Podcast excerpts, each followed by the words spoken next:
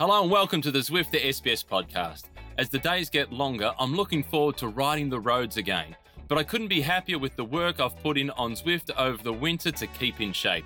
Having completed so many of their Fun is Fast event series, I know that when I venture back out onto the road again, I'm ready to climb mountains, push through fondos, and speed through intervals.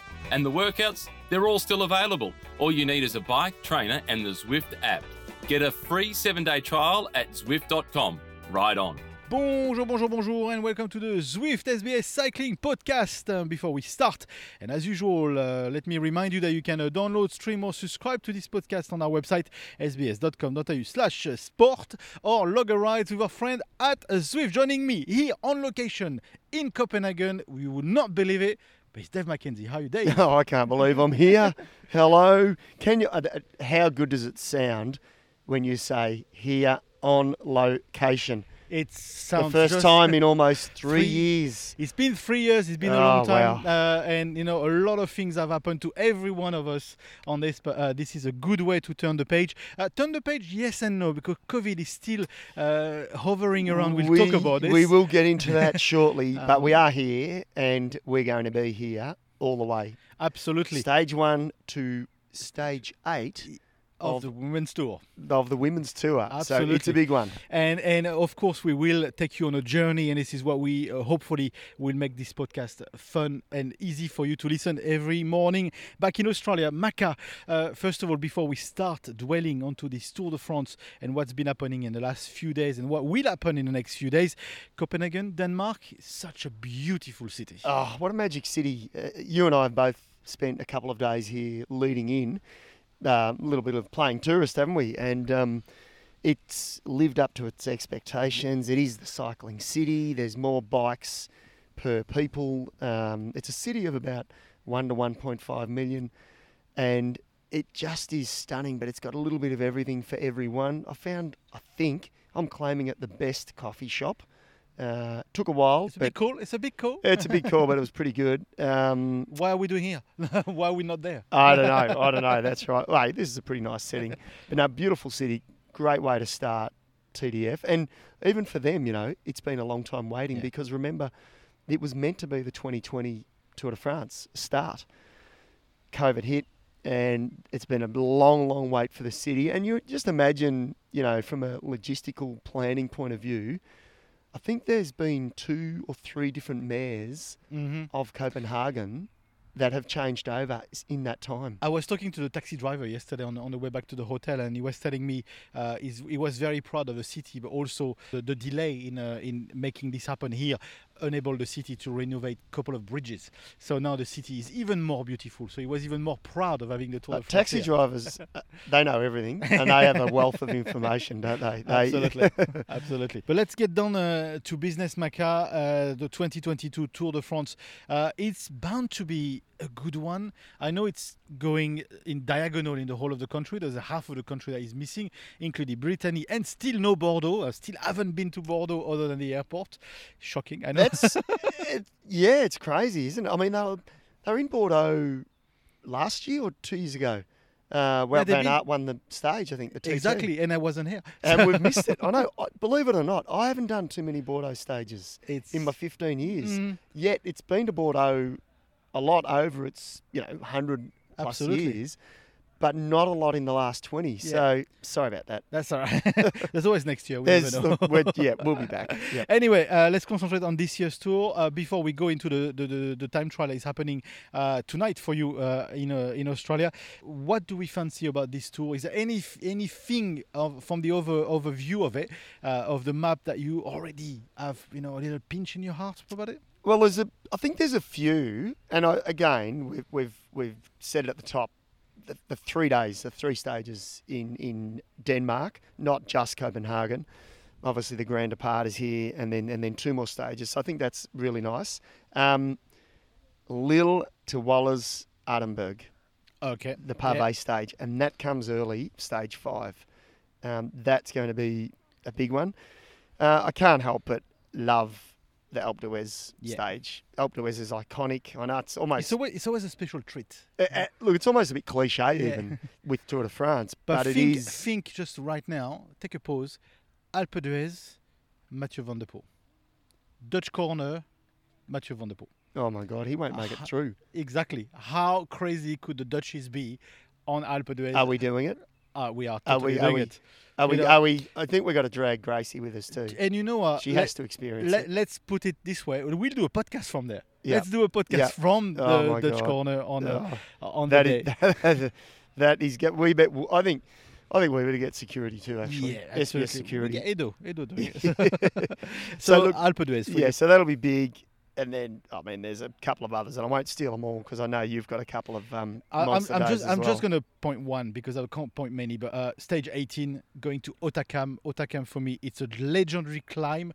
It hasn't got the status of Alpe d'Huez, but I'll give you a personal story. For me, Hautacam is sort of the name you I I have heard throughout my, my, my younger years when the Tour de France was blasting in the back and uh, Leblanc, for example, was attacking Indurain and dropping Indurain for on one of the Hautacam. first times. Absolutely, and and Hautacam for me has got this. Even the name in French is legendary. What does it mean? Does I it- don't know. Do you know what it means? No, I, I've got no idea. It's just such not realistically a French name. Yeah, right. Hautacam, and it's got like I don't know. There's a brand in it. I think. I don't, Oh, they've no. Well, it's funny. They have. They do it for me too. It's like Tourmalet. Mhm. Tourmalet sounds like it rises above through the clouds or something, and Hautacam's the same.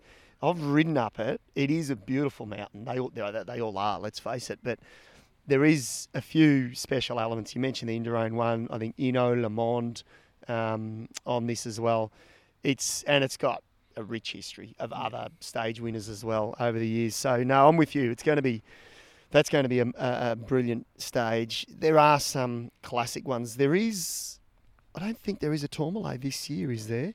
Um, but what's whatever's missing, there's something to replace it. Yeah, absolutely. Okay, let's have a quick look at the uh, time trial that is happening. Uh, so tonight in, in Australia, 13.2 kilometers in the streets of Copenhagen. Let's say it's fairly flat. Uh, is it one for Ganna? You would think so on paper, and he will have come here completely prepped to to win it. You you get it. The big bonus is the yellow jersey that comes Mhm. with it.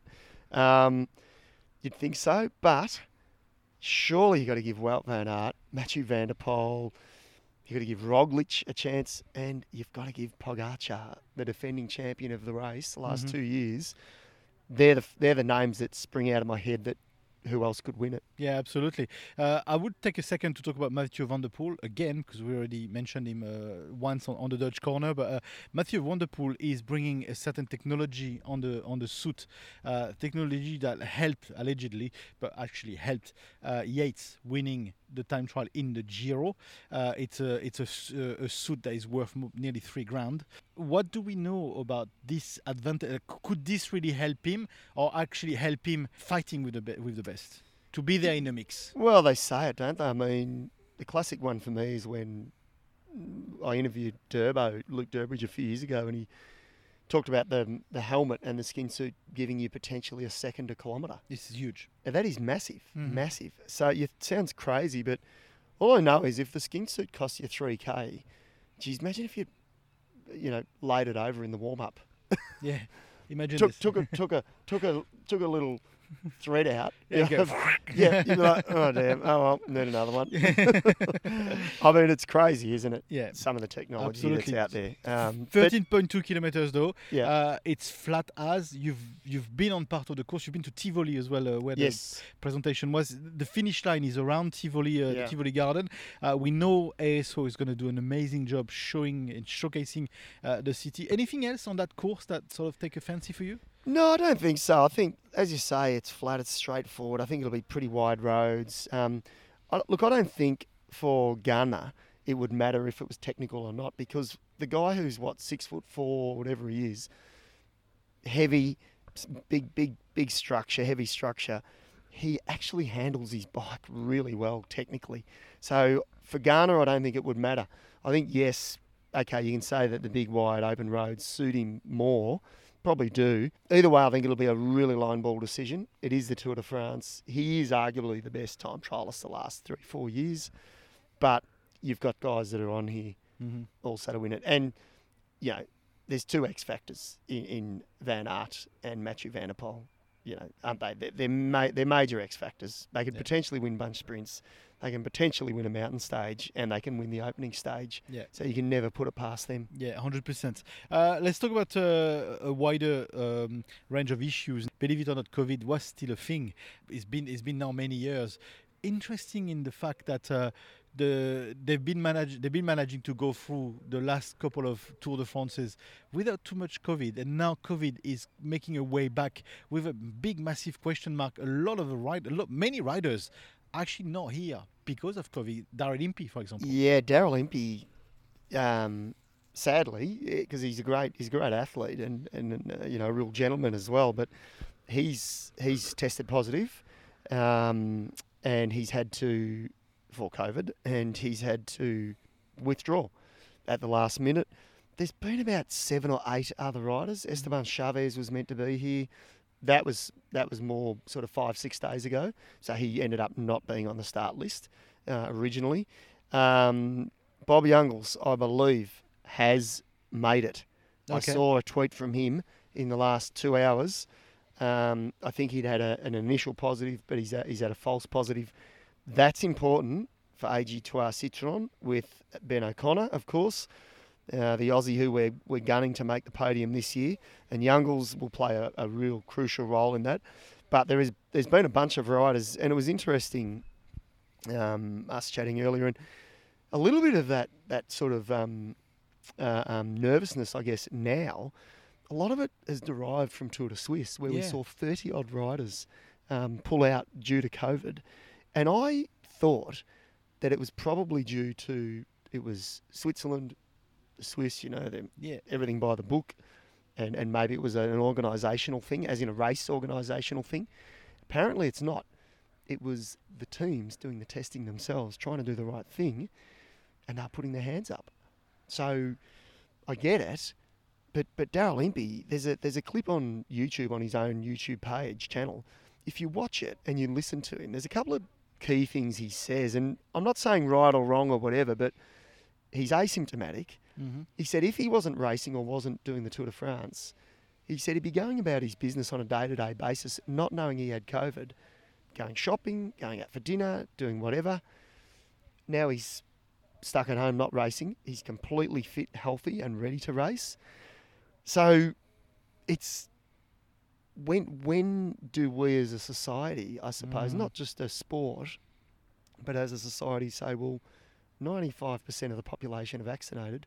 We just get on with it. Yeah. I don't know. It's it's a big question because Mm. uh, I mean, uh, and and as some of uh, the people we met before from the teams are questioning, you know, when when you know when did it happen with the flu? You know what what what happened there? But you know what? Another thing we go back is that we know we- we're not e- experts in this. No, no, and- that's and- right. But the society is getting experts Yeah. at this. But uh, the the reality is that COVID is here, and I'm I'm actually amazed that it's still honestly a, a discussion around the peloton, around the Tour de France, and and and do you think we we are likely to see the team getting a bit more crispated about it, a bit more um, tense about the COVID? Yeah. yeah, I mean, some of the press conferences that we were going to be on on live and, and Yeah, in, as in per person, normal, as per yeah. normal, as per normal, in person, have very quickly been reverted all into Zoom. Uh, Well, Team press Bike. Exchange was one of those, and we Mhm. s- they Lucy Martin, who's Yeah. been uh, a great support to us, and um, of course, you know, we want to get sort of uh, we want to be first cab off the rank, getting information out Mm. of Bike Exchange, and she said just that they were going to have normal press conferences, and then they changed at the last minute, and I don't blame them Yeah, because if you put yourself in their shoes, if I was team manager or team director like Matt White, I'd be taking every precaution possible. yeah, Um, and what you and I have noticed, and we won't mention the teams, but the hotel that we're at, different each attitude. team have got different protocols. Yeah, different attitudes to We're it. seeing riders walk around pretty casually, not doing anything silly, Yeah, but just being a bit more free. And then you're seeing other riders that are completely staying out of, like the foyer area, staying out of any of the public areas. Let's say it's the difference between Australia and Belgium. Oops, I've said it. major differences. my friend. Major difference. anyway, Your beer's rubbish for a start. Belgian beer. Um, your coffee's pretty average, mate. Belgians almost beat you for coffee, and theirs and theirs has only just improved in the last couple of years. But I mean, the only thing I think your butter, your butter, your bread, yeah. Your bloody pasta's pretty average too. But oh no, I got three weeks of it. What am I going to do? I know, I know, I know. Okay, let's talk about uh, shop again. And look who's here. Two guys, you know what? Two guys I raced against a long, long time ago, but all three of us have aged really well. I think. Matty White and Matty Hayman. Uh, good to have you both here. Um, what a beautiful start in Denmark, Whitey. No, it is. Uh, the last few times that Tour de France has started outside of France, we've had some very, very big turnouts, and I don't expect any different for the prologue in, in downtown Copenhagen. So it's going to be exciting. What do you make of Copenhagen as a city? Uh, because it's such a beautiful place. The weather is turning it up. Uh, what's the feeling so far? Well, I think it's a big country town. I don't, I don't it doesn't have that city feel to it. It's, uh, it's quite quite spread out. Yeah. It does. It doesn't feel like a hectic sort of a hectic sort of a city. But uh, I like the town. I've been here before for the World Championships a long time ago, and uh, it's it's very relaxed sort of feel. The weather's good, and uh, I don't think they get weather as good as this most of the year. So enjoy it while we can. I just think also that the anticipation for this, you know, I mean, it's been put off, um, and I think it probably wouldn't have done it justice when we are in the middle of the pandemic to start here. And now that everything's kind of more back to normal, we've got the Roskilde uh, music festival on down the road. And Have you gone? Not yet. Uh, can hear it oh, from okay, here. so there's still a chance. Um, but you know, and, and, and we do know that the Scandinavians really love their cycling. Um, as much as we found out when you know my first Tour de France was 2014, and we started in the UK, and the crowds there were amazing. And I'm expecting kind of the same thing here. And often when we do leave France, um, we get that extra crowd, extra element, and extra excitement. Um, just you know, because, because it is new, and they don't Yeah. get the opportunity to see the tour come to their doorstep every year. Yeah. Whereas in France, it's always in the Pyrenees, it's always in the Alps. yeah, yeah. But these new locations, uh, it does attract a new a new fan base, and I think it's great that we can take the, the big races, especially the tour outside of France, every now and then. So let's talk shop. What can we expect from uh, from the team this year? Well, we, well, we are very much stage orientated. Uh, Going back to the roots. we are, we are a bunch of opportunists, and uh, that is that's going to start on obviously stage two with with Dylan. Is that is that exciting for you guys? Of course, yeah. Every team you'd love to have a, a guy fighting for a top three. It is when you recon stage five and it's a cobbled stage and you don't have to worry about anything. Well, how ex- how excited actually I'm are, are you about excited. that? I am. I mean, um, you know, I, I put in the extra effort, and we're a bit like, okay, it, it doesn't really suit us, you know, but I think we we have a really good team for stage five because there is no pressure on anybody. And eventually, it will be, as we've seen in other Roubaix stages in the tour, it'll be raced as a as more of a GC day, a lot really defensively. And if you have guys that are willing to take an opportunity, you can go a long way. It's double-edged sword, Matty, isn't it? This stage. I've never thought about it in this way, but it can be brutal for some of the GC teams. Like their race can end potentially. Yeah, we've been day. in that position. Yeah. I mean, I was in that position as a rider, um, trying to get Yates through the stage, and and it's um, you know, but also as a rider, knowing that my hands were tied and watching the, the stage wind go up the road, but then also really happy to get to get it was Adam, I Adam at the time, yeah. to get Adam through the stage, and he finished with the GC guys, and, and he finished on bunch time. And I wasn't the only one. There was the, my colleagues and contemporaries were doing the same. Um, so yeah, we were super happy to get through that stage, um, but I much prefer to be going in like this. yeah. A very very different mindset. Yeah. Very very- mindset for us and the team. Can we have a, a bit of an insight on the form for Dylan? A bit up and down in the in the, in the lead up. Uh, how is he now? Uh, good. No, the the Dauphiné was was was planned. So the reason we took him to the Dauphiné is he's no stranger to winning at the Tour de France, but he's always used flat stage races as as his preparation. Now the idea for us. The Dauphiné was always going to be touch and go. If we got four opportunities, if we got no opportunities, at the end of the day we got none. But the idea there was to make him more robust for the three weeks.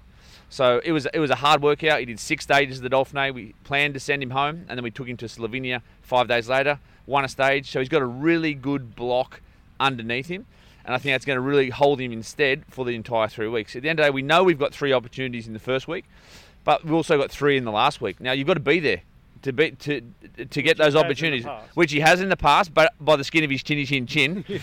and you know, Oh, the, the chinny chin chin, you know, that's when he's just hanging there. and like me, he's he's like a bodybuilder. He's he is not a climber. He does not enjoy alpine passes. Canal crossings. Uh, He don't. That's his, no, that has been his limit in the past. But uh, we are broadening his horizons, But at the same time, he likes an uphill sprint. You know, he's Yeah. got Yeah. a lot of power there. Like he'd probably prefer an uphill sprint rather than a flat one. So, it's just a big body mass to move yeah. over Alpine and Pyreneed passes, and w- I think he's in a great place condition wise. And uh, that condition wise is one part of it. The other one is obviously confidence as a sprinter going in. Uh, he's already won five races this year, and he's beaten all his contemporaries in different races during the during the spring. And I think we're going in confident that uh, that he, he can get the job done somewhere along the line over the next three weeks. And one of his big rivals, there's this, all these team cars along here with the red red colours, little nuggety bloke, Caleb Ewan. Yep. You guys know him. You know him well. He Yep. was he started with the team. How, how where is he at? Do you think? Good. They've got a, they've got an interesting lineup uh, supporting him. Um, it's a, it's a new lineup, fresh lineup. It'll be interesting to see how that goes for those guys. But last time they were at the tour, they were the best two sprinters in 2000 2019. They were, they were going head and head and head and shoulders above the rest really. And there was a couple of stages where uh, Caleb won by millimeters, then Dylan won by millimeters. So I think it'll be I think between those two uh, and Jakobsen there and, and maybe Philipsen. Um, I think they're they're the four key guys, the four key sprinters for this next three weeks. Absolutely. You- You never had we never had uh, two Ronnies in the podcast. We've got the two Matthews. Uh, I, I think I think I can, we can see this regularly coming on. Oh yeah, maybe, maybe especially after the, the festival. Yeah, absolutely. yeah. We Thank you, guys. Pleasure, Gents. No, thanks very much, guys.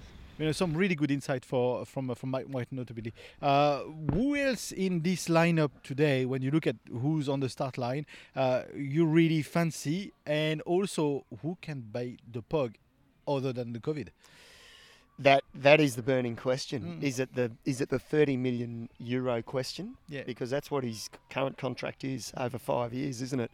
He's he's the best cyclist in the world, hands down. If if you- if you put the the yardstick at the Tour de France right now, Mm. like Chris Froome was a few years ago, the Pog is he's got to be more confident than ever.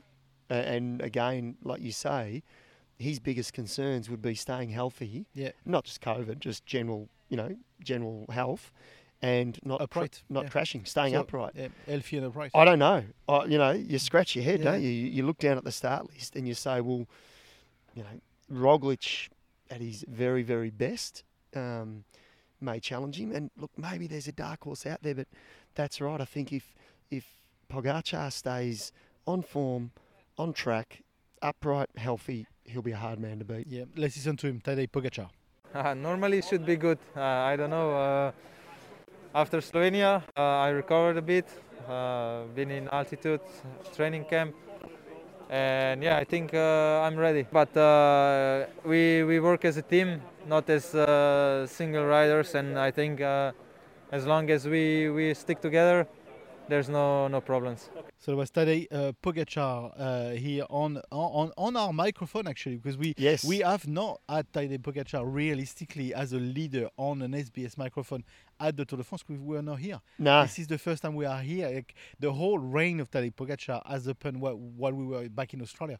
So it's also a revelation for us Oh, to it's- see Tadej Pogacar here. Yeah, that's true. That's true. I mean, he look, he came out to Tour Down Under Yeah, as a neo pro.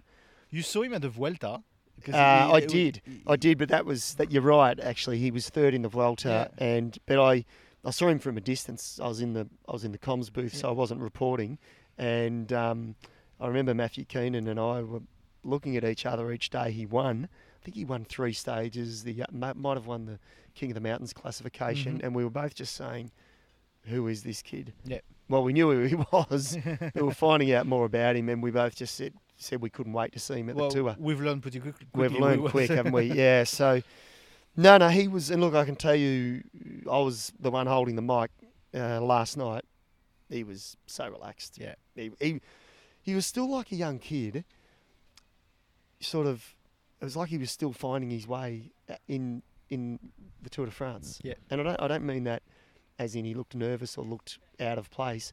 It's just like he just nothing phases him. Nothing seems to Mhm. overawe him, and he's just like there going, "Oh yeah, what do you want to know? What's your question? Yeah. Oh, I'll answer that. Okay. Oh, where do I go now? He's just he, he is a special. I know, I know, I know you like him a lot. yeah, it's hard not to though, isn't yeah, it? Yeah, absolutely. I agree. I agree. Uh, let's talk about uh, we and we will review most of the the Aussies present here because you've been lucky enough yesterday uh, to do to be at a, the team presentation in the Tivoli Garden uh, and be able to uh, to talk to most of them. But uh, let's talk about Ben O'Connor now. Uh, actually, you know what? Before we talk about Ben O'Connor, you you ask him a few questions. So let's listen to this interview. I was nervous. Goodness me, giving me the microphone with a million people there. It was super, super cool. It was, uh, that was a lot better than Brest. That was uh, special.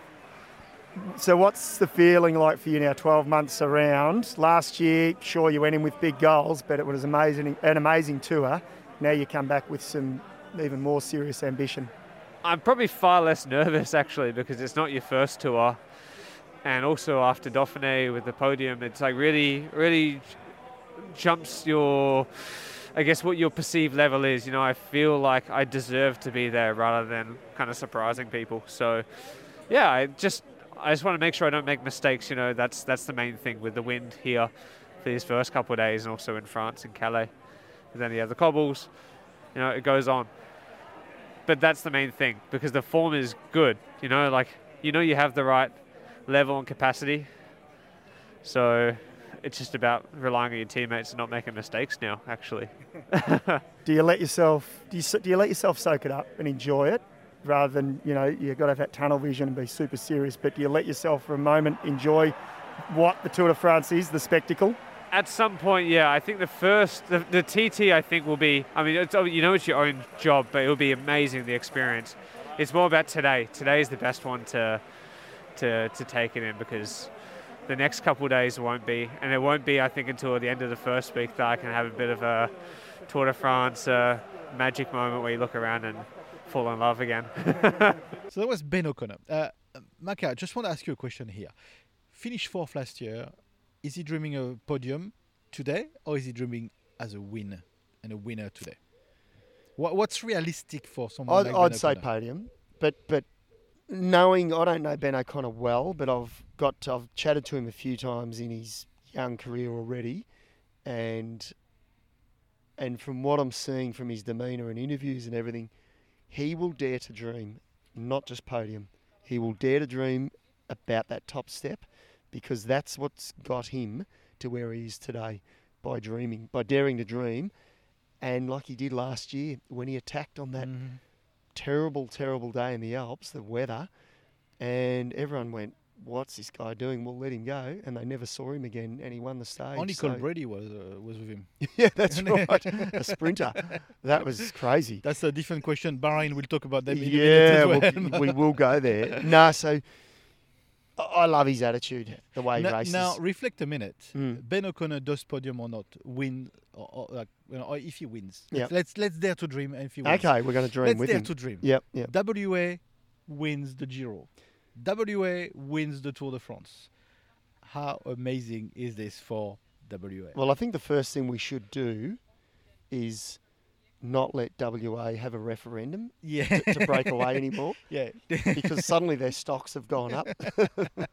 The cycling stats. I mean, well, hey, Jai Hindley, yeah. Giro, Ben O'Connor. Imagine, can Yeah. you imagine that? Uh, Two Western Australians. imagine this. Let- th- Let's dare to dream. Let's dare to dream. You'd, you'd almost be um, really jealous as, a, as a, an Australian on the East Coast, wouldn't you? Yeah. You're like, go on. oh, Imagine, imagine WA people. Yeah, and peeps of WA. I know you, Oh, you, you are listening to this rubbing it in podcast. our face. Uh, I mean, do it. Do it on social Oh. media. We like it. We like it. Realistically. no, I mean, hey, I, I- I think we should dare to dream with him a little bit. Yeah. Absolutely. Yeah. Let us know, uh, Catch Peloton, if you uh, If you want a think. referendum. Yeah, if you want a referendum or not. Should WA be the cycling nation of Australia? That's how I'm going to phrase it. Uh, Uh, let, us go around as well uh, some of the other Aussies because you you've been again uh, in, uh, lucky enough to talk to uh, to most of them. Uh, Clarky. Let, Yeah. let, us talk about Simon Clarke, legend. Yeah. Uh, legend of a bloke as Yes. well. Uh, you you know you known him for a long time. Yep. Uh, and fair to say he was happy to be here. yeah, look, he's wrapped, wasn't he? And and you know the story of why. Maybe we'll, maybe we, we should let him Yeah. um, say that. Absolutely. That's Simon Clarke. Team Team BMW at the Bakerits, I know. Mate, never give up. I mean, people tell you it, you just got to believe it, you know. And uh, yeah, back here for tour number seven, and looking forward to it. Uh, amazing vibe here at the Team Prezzo, probably one of the more, uh, definitely more exciting crowds I've ever seen at a Team Prezzo. So let's hope uh, the racing continues as the as it has here. Yeah, Simon Clarke from uh, the team BMW uh, in the Bakerits to uh, uh, lining up at the Tour de France. When he said it, I missed. I was like, "Who was that?" I just went, you know, like the Zero Boys back in the day. But um, I mean, we're laughing, but let's ta- let's take a, a breath again for a minute. Cycling is a lot about resilience. yes. Resilience on the bike, resilience on the saddle, resilience in the mountains, in the climb, in the descent, whatever. Also resilient in your career. Never, ever, ever give up the dream. No, and he's he's testament to that, Simon Clarke. He is. He he, he should be a a really good inspiration to all young young Aussie girls and boys. You know, wanting to be pro cyclists one day, and, and young juniors coming up in our country. Uh, that is how you will make it. Um, Mhm. he. He had absolutely some natural ability. He was, I think, he was a junior world champion, Yeah, Simon. So, mhm. in the team's pursuit, maybe. Um, he's showed some natural ability, but he's not an outright, outright purist at anything. Um, he's just got a big, big heart. He's got big lungs and and uh, and um, a lot of work ethic, and you know, with that has brought him stages at the Vuelta, King of the Mountains At the classification at the Vuelta, absolutely. Yeah. Mayoros jersey at the Yeah. Giro, um, success at the Tour de France with Green Edge, um, and many other things. Second in Amstel Gold only to Mathieu Van der Poel. Correct. Correct. So the guy is, Let's you remember know, that. he really Yeah. has squeezed every last bit, and he's still going. So and it's- and he's really really in a very big tight competition with uh, our very own Mark Renshaw on the best haircut or the neatest haircut. Oh, it's pretty. It's up there, isn't it? It's up there. I, I actually think, I actually think Jakob Fuglsang has given him some pointers. Do you think so? Yeah. Well, Matt, Matt Keenan always says, you know, the Danes, they're beautiful. Yeah. They're, they're beautiful looking. Got the, the men and the women, you know, they and the men are even just manicured perfectly. and Jakob Fuglsang is like this, you know, beautiful So specimen. Clarke Clarke he almost deserves to be a Dane. yeah, I, I think so. Yeah, come on, let's not get. But he's from Selby in the Dandenongs. All right. That's okay. Not quite, but his hair is his hair qualifies. Yeah, absolutely, absolutely. Uh, Caleb Ewan. Caleb Ewan is the rocket. We know we know him, and he's coming here this year with a lot to prove and a lot to defend. There's a lot of pressure on those tiny shoulders. There is, and again. I'll give Matty Keenan some some words here. He said, "Look out the window. There's a truck. There's a bus. There's five team cars. There's two vans. There's this. There's that. Sure, there's eight riders. They're all there's soigneurs. There's 20 staff. They are all here for Caleb Ewan to win, because that you know they got a great team on paper." And yes, some potential other winners and legends, Philippe Gilbert, Yeah, last tour potentially for the Philippe Gilbert. yeah, but they are all here Yeah. for him to win. So there is a little bit of pressure, Uh-huh. but he's star quality, he's star factor, and you know you you can argue in a straight line he is the quickest man in the world. So they have to deliver him, and he has to deliver himself a little bit to that last 200 metres where he's got an open road. And I think if he can do that, he'll win. Yeah, He will win here. I, I believe he's the quickest in a straight line. He just needs to find that open road in front of him, Yep. and uh, he'll do it. But let's listen to uh, Caleb Ewan. it's, it's a completely different team here. Like not not one rider the same. So there's actually not that much we can take from the Giro to bring here because you know it's a completely uh, different roster, and uh, I think we'll have to the to ride the sprints a little bit different because the guys in front of me I have no experience with. Um, so yeah, it's going to be a bit of a bit of a change, but I think uh, could be a positive one. You know, the guys in front of me are super strong, so we'll see. Yeah, you know they're they're more like strong classics guys, um, which I think will be helpful. You know, in these first few stages here in Denmark, um, in the Roubaix kind of stage, I think uh, that'll be good. So. Yeah, they're definitely super strong. So uh, yeah, it's just uh, if we can bring it all together. So that was uh, Caleb Ewan. Uh, we see him around uh, in, a, in in the foyer, uh, yet alone. Yeah, he's from a Belgium team. That's uh, that's the other clue for you today. But Yeah, yeah. I didn't say anything. But yeah, uh, we, we see him hovering around, and you're right. He's tiny. Like uh, he- he's, Oh, he's, he's a a- small. He's a small guy by uh, He's by, a by purist, the size. really. But in reality, he's the outright leader of that team. Yeah, yeah, yeah, yeah. He, is, and you just see, you know, at the team presentation last night, and you know, waiting, eh, waiting in line for the teams to come through because they were coming through the sort of the shoot, the mix zone then Mhm. with all the international media, and we were part of that, obviously. Um, you know, the big stars took a little while to get to myself and Gracie because we were we are about I don't know fifth or sixth TV network. So the big stars get stopped by everyone, Mm-hmm. and he was one of those. And I, we saw him come, and then 15 minutes later he got to us Yeah. because they all want to talk to him because they all put him in that top tier of guys that, that are either going to run podium overall or they're going to win stages. Yeah. So let's hope so. Uh, let's hope we hear a lot more from Caleb Ewan on uh, the SBS microphone over the, the next few weeks. Uh, let's let's uh, go around as well some of the other Aussies and Michael Matthews. Uh, Michael Matthews here with, uh, of course, the Bike, Bike Exchange Jayco uh, team. Uh, what can we expect from Michael Matthews? Well, no doubt the, the the finishers that have got short little uphill kickers, that's the they're the days for him, one hundred percent.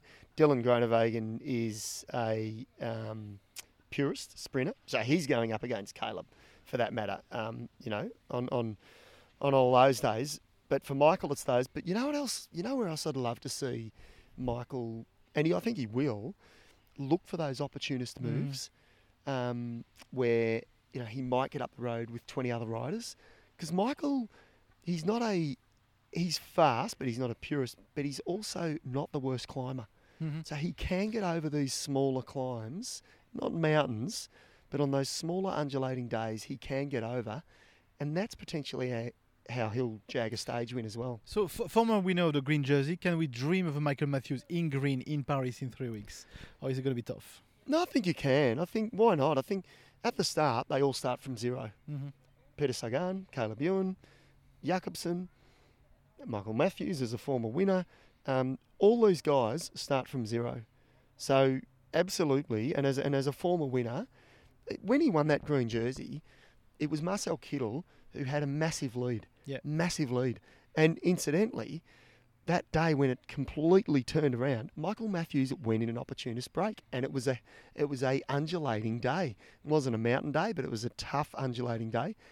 Kittel gets dropped, withdraws from the race, completely empty, completely empty. I think he'd won four stages, Mm-hmm. so he he'd had massive success. he had a good tour. But he was aiming for the green Yeah. as well at that point. Withdraws. Michael Matthews, in one day, elevates himself into the green jersey and I think won the stage. Mm-hmm. So things can turn so quickly. Exactly, and it's a, it's the year where Sagan was disqualified, uh, but Yes. he, he, he basically has got nothing to do for uh, Michael Matthews. You've got to be here till the end. Yeah. You can question whether or not Sagan was disqualified, rightfully or not. Again, at the end of the day, Doesn't Ma- matter. Doesn't matter. That's right. You, you, you got to be around. Exactly. You got to be around. So no, no. I, I give him an equal chance of anyone, of any of those guys that are having you know thoughts of the green. Yeah. Uh, to uh, just finish this roundup of the, the Aussies at uh, the Tour de France, uh, Michael Storer is my favorite for the Polkadot. I think I'm, I'm sounding like a broken record, but Michael, if you are listening to this, we want you in the Polkadot, or I want you in a Polkadot on the steps of the podium in Paris. Before we talk about him, let's listen to Michael Storer. Yeah, I had uh, a few goosebumps, which I haven't had so many times up on a stage. Uh, yeah, it's really special here to yeah start the Tour de France, and yeah, the already seeing what people say about the crowds, it's incredible. We have uh, all of France behind us, especially uh, behind uh, Thibaut Pinot and David Gaudu. Man of a few words, Michael Storer. He's low key, He's isn't low he? I was gonna say he's almost shy. He's almost like a kid. And Oh, he- uh, he's it, but it's funny with him because you, you see him, he's, he's tiny, he's shy, he's very quiet. But on the bike, man, he's a beast. he, yeah. He's a beast. he, he is. He is. Look, he's he, lethal. he, he he can. You know, you look at him and think, gee, he still looks sort of 18. Yeah. And the way he talks really softly, and you know he's he's 25 this year. Mm-hmm. Um, He looks 12 though. Oh yeah, he does look he's- 12. he does. Two stages in the Vuelta last year, plus the KOM. Um, you know, he was second in Tour of Alps this year. Yeah. So he's had a he's had a really good build up. The tour was sort of always on his um, Radar. radar this year, and, and with the team as well. Um, French team. New it's a bit, team. It's a bit special to be in a French team, uh, and the main French team, I would say, because Ben O'Connor is in, also in the French team, but.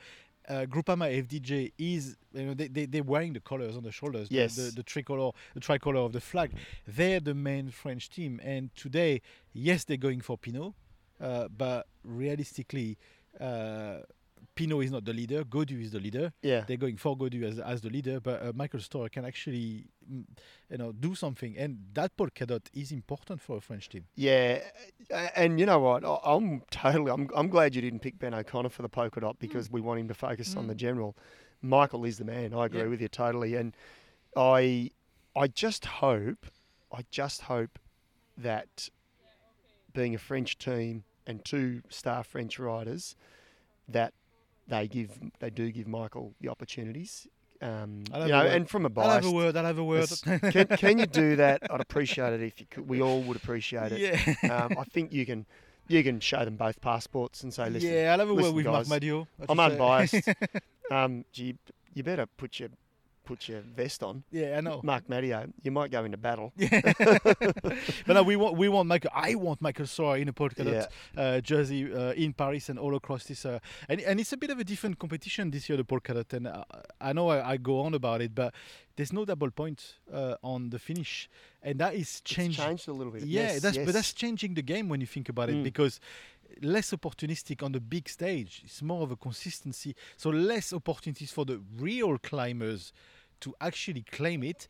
Could be very different for someone like Pogacar that's won it twice in a row because of alleged, uh, uh, honesty about the double pointing Yep, yep. of it. So this could actually open up the competition. This is where someone like Michael Storer, as an opportunistic in the mountain, as a breakaway in the mountains, could do something.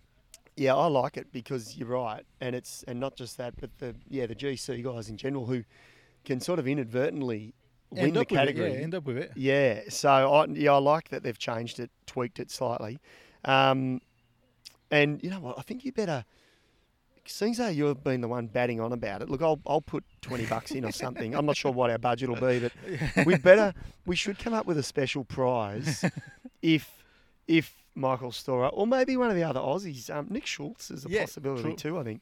Um, we if they th- if we think they're getting closer to winning it, we better come up with a prize for Paris. Yeah, absolutely. So maybe maybe send in your thoughts what you think we should give if we get a first Australian winning the polka dots. Remember, it's the first ever in more than a hundred and what three editions of the Tour Yeah, de France. yeah. Would be the Budget's fifty bucks Yeah. or fifty euro. I'll stretch it to fifty euros. Come up with your thoughts. Big we want to know. mate. Big spender. Come on, I mean seriously. And, and I want to. let's do it. Yeah, Let's do yeah, it. I will. I will. We'll, we'll put our money. Well, I mean, we'll try and get thirty euros out of the team. Yeah, of out, as out of our team. There's ten of us, so that's, that should be that should be enough. Hey, actually, we might make money out of this. Yeah, absolutely. uh, let's round up the, the interviews that you uh, you you did yesterday uh, with Chris Froome. Where is Chris Froome at? I read an article just before uh, coming into this podcast. He's at 10 to 15 watts from the power he was putting on in his best year of the Tour de France. Can we say Froome is back to a good level? I mean, if he's here, it means he's back. He's, he's ready for it. Look, yeah, I think he's at a good level. Where he's at, he's in a really good place mentally, I Mm. think, and that's, you know, I know whatever. At the end of the day, it's here to you're here to win. You're here to. This is a business. It's a sport, uh, but I think Chris Froome's knows where he's come from post injury. You know, like he said, back below zero. Um, it is just great he's here. And what I would love to see, and I think it'd be great for the sport, great for the fans, is that he jags a stage win. That'd be beautiful. That that it would. It'd exactly that. It'd be beautiful. It really would. And I think, and I think, And, and I must say one thing. I, I I would say, we know the French public had it's bad time for him. Yeah. Because he was over winning the Tour de France in the franchise. Yeah. Not all franchise, but some of the franchise. Yeah, yeah. Uh, and I would say Europeanized because there's not just French uh, supporters. Well, it's uh, it's a, it's human nature, isn't it? When someone keeps winning and winning and winning, in the end you get sick of it. Yeah, and but- you want to, you want the competition. But this whole drama that happened to, to him in the last few years just brought a human side to it. And I reckon he would be absolutely celebrated as the champion that he is if he wins the stage. Uh, So do you do you think the French 100% public have turned around? 100%. Yeah, yeah. 100%. Uh, let's listen to Chris Froome. I mean, I, I think it's it's easy to lose perspective of uh, where I've come from just because of what I've achieved previously um, in my career, having won this race uh, b- b- four times, been on the podium another couple of times. So, um, but obviously that accident for me three years ago, that was a reset button. That was going back to below ground zero um, and having to work my way up again. And it's only been really in the last couple months that I'm starting to starting to see some uh, glimpses of uh, my former self again. Um, but uh, and, things have been progressing really well. This year has been the first year where I haven't had things holding me back, any niggles or pains or anything. So I'm really keen to get into this year's Tour de France and uh, see see see where the legs get me to. Very, very much, uh, very much a day at a time at the moment. Um, looking for opportunities as they arrive, uh, arise. I've, uh, yeah, got to be realistic in myself, and I mean, I've, I've seen a, a great, great deal of progression these last few months, and I haven't seen a plateau yet or a, peak of that. So, I, I hope I can keep building on that throughout this race. Um, but yeah, certainly, I'm, I'm, I'm here to, to give it absolutely 100% and uh, see, see where that gets me come Paris. That was Chris Froome. I just love his manner. He's, Oh, he's he's, just, a, just he a is a man. true gentleman. He really is a true gentleman. Yeah, and it was lovely to talk to him. Yeah, so here's uh, uh, the roundup that we can give you for uh, the interviews that were made yesterday at the, the team presentation. Anything else of, of a matter before we dwell into some other issues, uh, Maka? In, in, when you look at the st- start list, uh, we mentioned Gilbert being the last tour. Uh, Deceuninck Quickstep has got a lined up that No Cav. No, no Alaphilippe. Yep. Uh, Yeah, and, yeah. a- And it's got to be mentioned that you know what can they do? They coming. What, what are they coming for? Uh, stages, stages, stages. Yeah, Uh, yep. And and nothing and else. one really. man, one ma- well, one main man. Um, and they've missed no Tim Declercq either. Yeah. So he's another one of, of the COVID. Absolutely. And that's the big loss. El Tractor, there's no Mm, tractor. yeah. You know. Um, so they got Michael Morkov though. Yeah. Big lead out man. Look, Jakobsen, I think is going to be Caleb Ewan's biggest rival. Yeah. Here, I think for sure. Um, not Groenewegen. Okay. well, maybe as well, but I feel like Jakob, Jakobsen's had something like 10 wins Yeah. already this year. Mhm. His form's good, and he, well, he's uh, he's got a great lead out. Yeah. Train. Exactly, yeah. I can't wait for the first sprint Ah, stage. it's going to be amazing. and it's going to come very quickly. Oh yeah, it's going to come very quickly. at about uh, 70 kilometers per hour. Exactly. uh, okay, let, let's let's move on. Uh, we got to talk about Bahrain. There's been a, a few development here, so we will try to stay true to the fact because fact of the matter is we know nothing, no more than what the press is reporting. Yeah. Uh, and the reports are that there's been few houses raided in the Bahrain team. There's been the hotel uh, raided uh, by the Danish police as well. At Uh, the request of, of the French, French, police. authorities. So there yeah. is there is something going on. It, at least there's an investigation going Yep. on, uh, and that's not really. We can't really say any more than this. What I would say though, it's all those stories. those- They're not good for the sport. Let's let's face it. It's not No. good for the sport. Or are they good for the sport that they are actually trying to flush those? those Yeah? I mean, yeah. uh, The reason we bring this up, and I'll just add to what you Yeah. say, is we don't want to pretend that the raids didn't happen, brush it under the carpet, not say anything, but at the same time, we actually don't know any Yeah. more than probably what you're reading. So we're okay home. to gossip on anything else, but this the, at this time this is so serious for the sport. Yeah, it is. It is a serious matter. It's better that not speculate instead of gossiping. Well, let's not speculate. We'd rather give you the facts, Yeah. and and the good news is there aren't any. Well, there's no bad news to to announce, so that's good. Um, I can't help but think there's some sort of. I mean, they got raided last year. They've been raided once now and then searched. Raided makes it sound dramatic, doesn't it? At Yeah. the end of the day, it's a it's a search. Um, nothing has been found to our knowledge, and that's what the team has said, and they fully cooperated. So it's all fine, and you know, I guess in a way that's good. Yeah. that's good. And- and- that's good for the sport. But it's, I think, if there was something really negative to come out of this, and let's, I'll just say it. Let's just say that whatever team there was that was searched or raided and they found um, um, performance-enhancing drugs, it would be more damning now, I Yeah. think, for the sport than what it was through the Armstrong era. I reckon you're right on this. I reckon I don't know you- you- why. Well, my, my hunch just says we can't afford to go Absolutely. back there again A- ever. a- a- and again, not to give any uh, also, but just to give a, a, a bit more of a um, overall view on this. Uh, other teams have been raided in the years past. Arkea has been raided Yeah, uh, with true. Quintana Correct, before, so correct. and nothing came out of it. So No. let's not over dramatize Yeah. uh, until something actually comes out of something. Yeah. Uh, at the minute, we uh, and on heart, I know nothing about this story. No, no, no. more than what I read on Twitter, and and, Yep. and I am not part of the police, so let's not speculate. No, on- on and and you know what? So that's good. It's oh, it's good that, that there's when you say okay, because I sort of half forgot about that. In the last few years, Mhm. it's not like authorities have turned a blind eye to our sport Yeah. or, or, or walked away and gone, oh, we don't need to look at cycling anymore. They actively are, and they're not finding anything. So Yeah. that's that's really good news. Absolutely, so far it's very good news. Yeah. Uh, any other things we want to mention before we uh, go and enjoy the, the city of Copenhagen before the the, the tour starts? When the race gets underway. Yeah. Oh, gee, I think, mate, we've got 21 plus eight How do you feel about spending 30 days with me, not 21? I know days? this. This this is going to really test our friendship, isn't it? Is that is that when you're happy social distanciation is still a thing somehow? I don't know. We're, we're, gee, I think I think you and I, and I think even the whole team, we're all just pacing ourselves. Yeah. we all know. Okay, we've got to give each other a bit more space. We've got to be a bit more polite at breakfast. We say please and We thank can't you. we can't yell at each other and Yeah, all, our, all your please and your thank yous. Thank you. They work well. You know? it's, it's going to be an interesting four weeks. Let's just say that. Yeah. isn't it? But I'm Um, looking forward to it. Ah, look, I think we're all so overjoyed, aren't we, to be here Yeah. and be on the ground, and everyone, the whole team. I think we speak for, and look, I'm I'm absolutely wrapped for for Gracie, Alvin, Bridie O'Donnell, um, Simon Gerrans, who's worked on Yeah. the last two here, but not with the SBS crew. So it's great to have three really new talent.